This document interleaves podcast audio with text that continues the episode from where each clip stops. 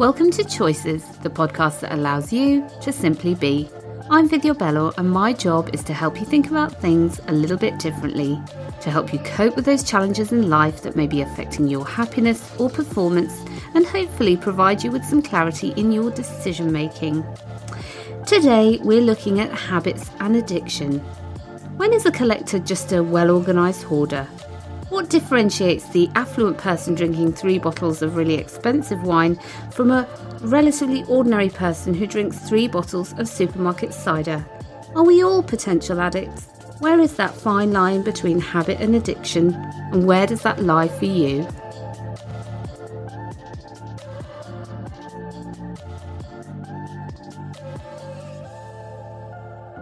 Today, it's all about you and me. I just have to say how lovely it was actually to read this from one of you out there this week. I'll share with you what she wrote. I really enjoy listening to your podcast Vidya. It's always very thought provoking, and you've had a great selection of guests so far. I've got into the habit of downloading the episode to listen to after work on Mondays, and it's a great way to start the week. And that's why I thought that this week, as it's our eighth episode, it's about time that you and I spent some time together so that we get to know each other a bit better. So, if you haven't already, just press pause, get really relaxed and comfortable, and then press play when you're ready. So, today I'm talking about habits and addiction and that fine line in between. How we show up in the world is the sum of all our habits. And I know that sounds a bit extreme, but it's true. Examples I'll give you, you know, how happy or unhappy we are, how healthy or unhealthy we are, how successful or unsuccessful we are.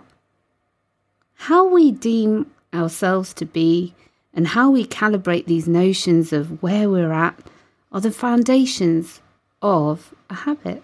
You are always judging the situation with yourself. And then based on that, you just go about problem solving because that's what our minds are amazing at. They are the ideal tool for problem solving. And habits are a solution to something that you think you should have. So you can perhaps see that if you have issues around any of those that I started off talking about, so happiness, health, success, your mind is going to compute that as a bit problematic and we'll go about trying best ways to fix that up for you so that it's just no longer a problem. So I don't wish to give you a bit of a psycho educational lesson now, but a habit has three component parts. Essentially, it has a cue, the behavior, and the reward. So the cue, it's that trigger for you to act, you know, based on the notion that if you act, your needs will be met. Then there is the behavior, which consists of a desire. It's that motivational force behind every habit. And without this, you know, we have zero reason to act. You don't crave the habit at this point, you just crave the change in the state that the habit will deliver to you because it's going to sort out that problem that you've got going. So I'll give you an example. Okay, so you're in the house on your own, there's no noise, it's silent, and there is the cue that silence. So you go and you switch on the television. Therein is part of the behaviour, but it was born out of the desire to be entertained. You then experience watching the television. That's that the rest of the behaviour. So then the third part of a habit is the reward. So obtaining rewards are the end goal of every habit because they satisfy us, they meet our needs. And our brains are wired to have our needs met. So, when they are, all those happy hormones like dopamine in the brain, they're all released to just really harness the fact that our efforts were really worth it. And to remember this for another time. So, relating to last episode on the social dilemma, when we were talking about our relationship with social media, an example of the habit formation could be something as simple as you're at work and you're finding this project really difficult. And you feel stuck and it's really frustrating. And you just want to relieve that stuck feeling, that frustration. So you just grab your phone and you check social media. The reward is distraction. You're relieved and it's brought you some time away from your original feeling. I was even joking with my production manager, Tan, about the fact that every Thursday for the last seven weeks, we partake in a bit of a cheese toasty fest every Thursday morning where we grab ourselves a cheese toasty before we record our podcast. It's become this habit. And actually, today it's my eighth episode, and I, I thought it's only fair, given that I'm talking about habits, I need to look at this one because it's become a real thing that I can't seem to record a podcast without having the cheese toasty. So, so, so today I'm breaking my habit and breaking with that. So, yeah, there's no cheese toasty for me today. But you know, we tend to think of habits as good or bad, helpful or unhelpful. But the truth of it is that all habits they have a really well-meaning intention. They're trying to help you and bring about this change that makes you feel better. So habits develop, they're reinforced by this kind of cyclical loop. So, where does addiction fit into this then? Well, addiction is created when the habit becomes really overwhelming. There's a, there's a kind of compulsion with that, and the habit appears to just take on a life of its own.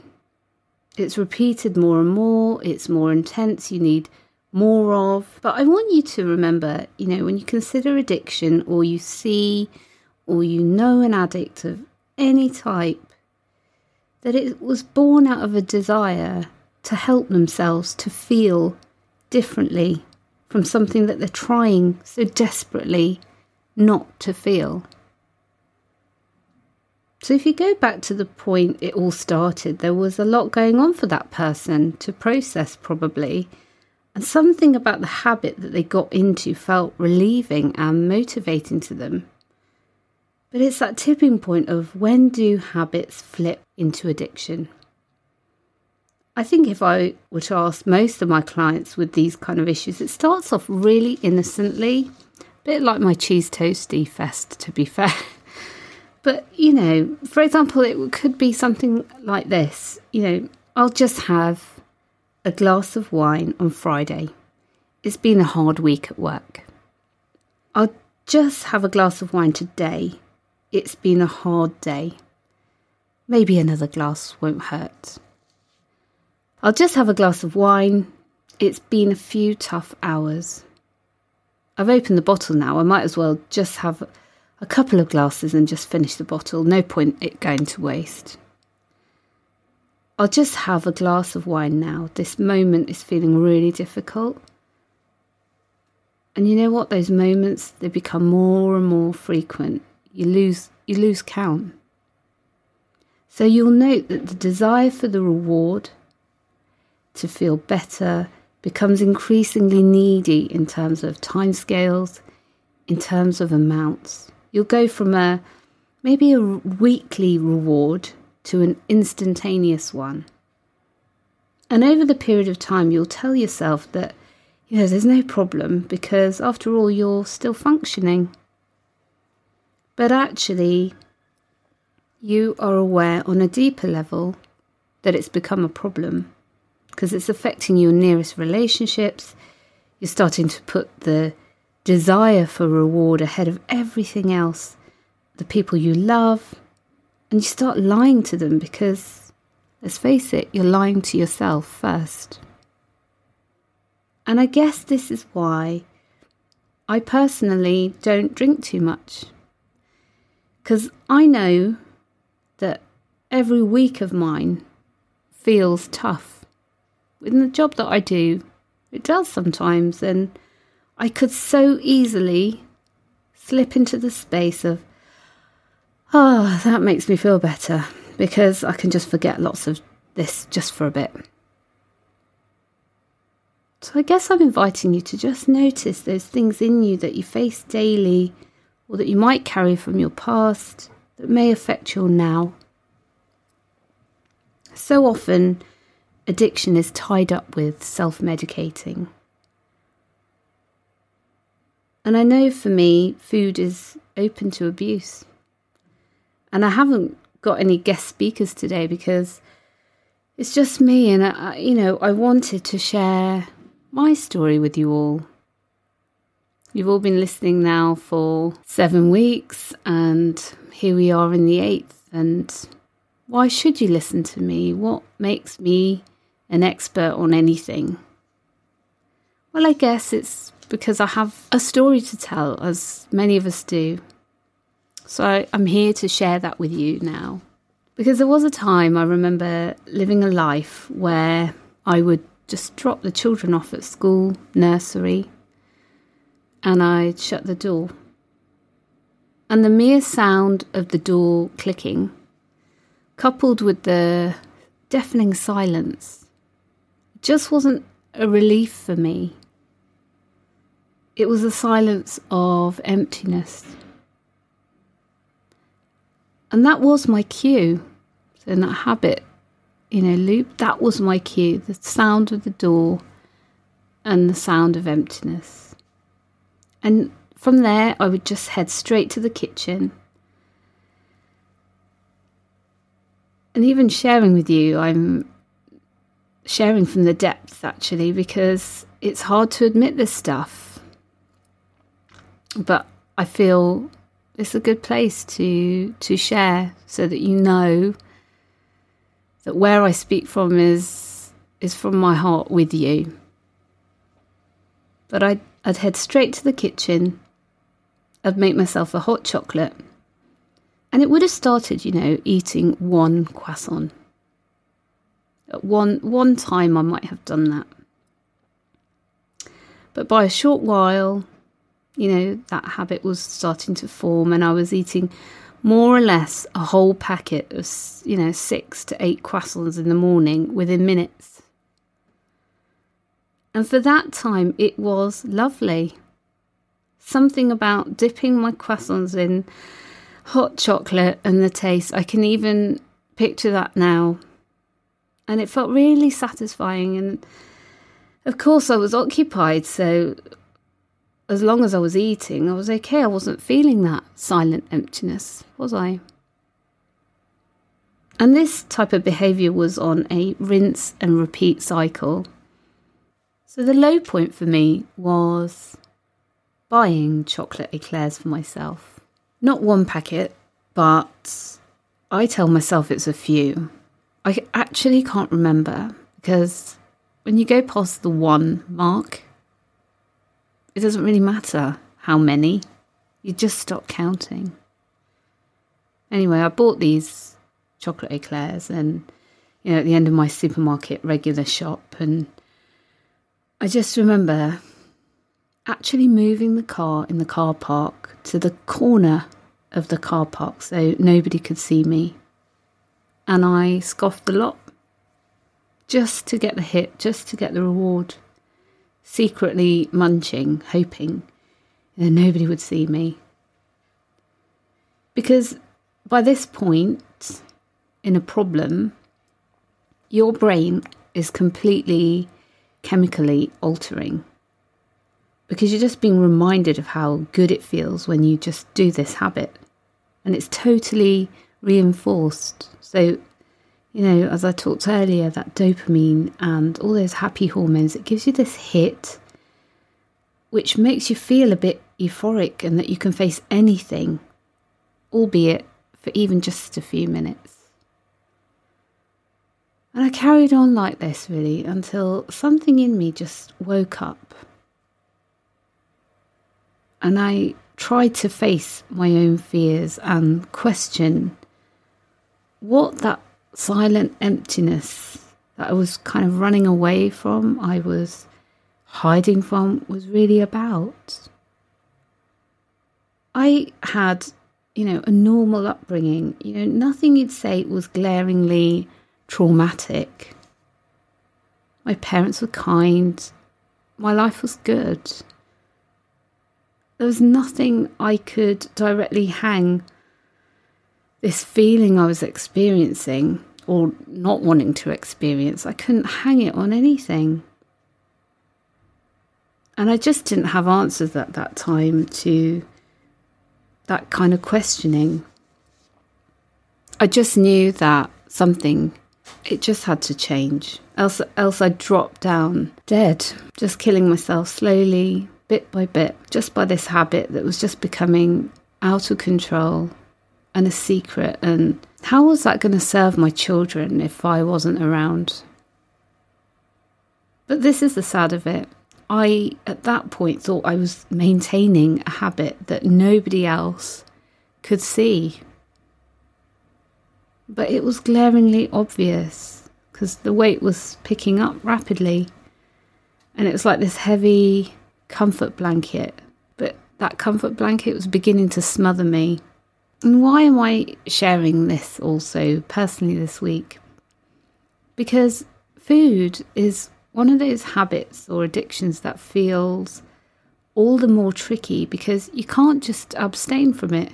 So, how did I learn to manage and to heal? Which I'm still doing, by the way, hence the cheese toasty uh, reference. Because no matter the addiction, I think it's about facing the reality of what you're doing and that might only appear to you, you know, when you reach your own cliched as it as it sounds, your rock bottom, where the altered state, which the habit is designed to kind of bring you about to, just no longer feels rewarding. It's deeply unsatisfying. It's making life harder and more difficult for you. And the costs of that are now outweighing any benefits that you thought you might have had. And, you know, most recovering addicts will cite in their experience that change, it can only happen when the pain of staying the same is greater than the pain of change. I also think that, you know, we need to take a compassionate stance with addiction. You know, most people who just fall into it, they're just going about their business as functioning human beings unwilling to face some pain that they're feeling in their life. That's perfectly normal, isn't it? Nobody wants to feel pain. Yet we need to be having these open conversations about pain, resilience, self esteem, impacts of trauma, and mental health in order to give people the space to know that it's okay to feel discomfort in life and that those feelings don't need fixing up with substances or, as I like to call them, external resources. We need greater understanding, education, and awareness around the fact that we all have the answers and solutions and they reside in our inner world, and that we don't need to cultivate a dependency on the outside world for the solutions. It's a choice to do that, not a necessity. Of course, facing that inner world can feel daunting. But nobody's asking you to do that alone. There are people to help and support you. I'm one of them. If you're listening to this right now, just know that. And that's why seeking some help when you know you're unhelpfully dealing with things in life is just so important. Or there are things that, you know, you feel are you contributing to you feeling out of sorts. I know a big step to my own healing has been to embrace that inner world and really utilize the strength of my own experience the lessons I've learnt from pain to serve others. All that stuff that I was running away from, it wasn't for nothing. It was for the greater good to make a difference. Because somewhere along the line, I made the choice to have a better relationship with the pain, which allowed me to heal. And I'll leave you this from Gabor Mate, a Canadian Hungarian physician who's an expert on addiction. And I so admire him. There is one addiction process, whether it's manifested in lethal substance dependencies, the frantic self soothing of overeaters or shopaholics, the obsessions of gamblers, sexaholics, and compulsive internet users. All the socially acceptable and even admired behaviours of the workaholic. And you might be listening to this thinking to yourself that you just don't have any addiction. No, you may not have. But you may have unresourceful habits. And that's where that fine line in between lies. Thank you for listening to the Choices podcast. It was great to really connect with you this week. Don't forget to like and subscribe and drop me a review. If you'd like to leave a comment or some feedback, just message me at choices at vividoutcomes.co.uk. And if you can relate and maybe have been affected by anything you've heard today, just know that I'm here to listen to you. Get in touch via my website, vividoutcomes.co.uk. I'll catch you next week.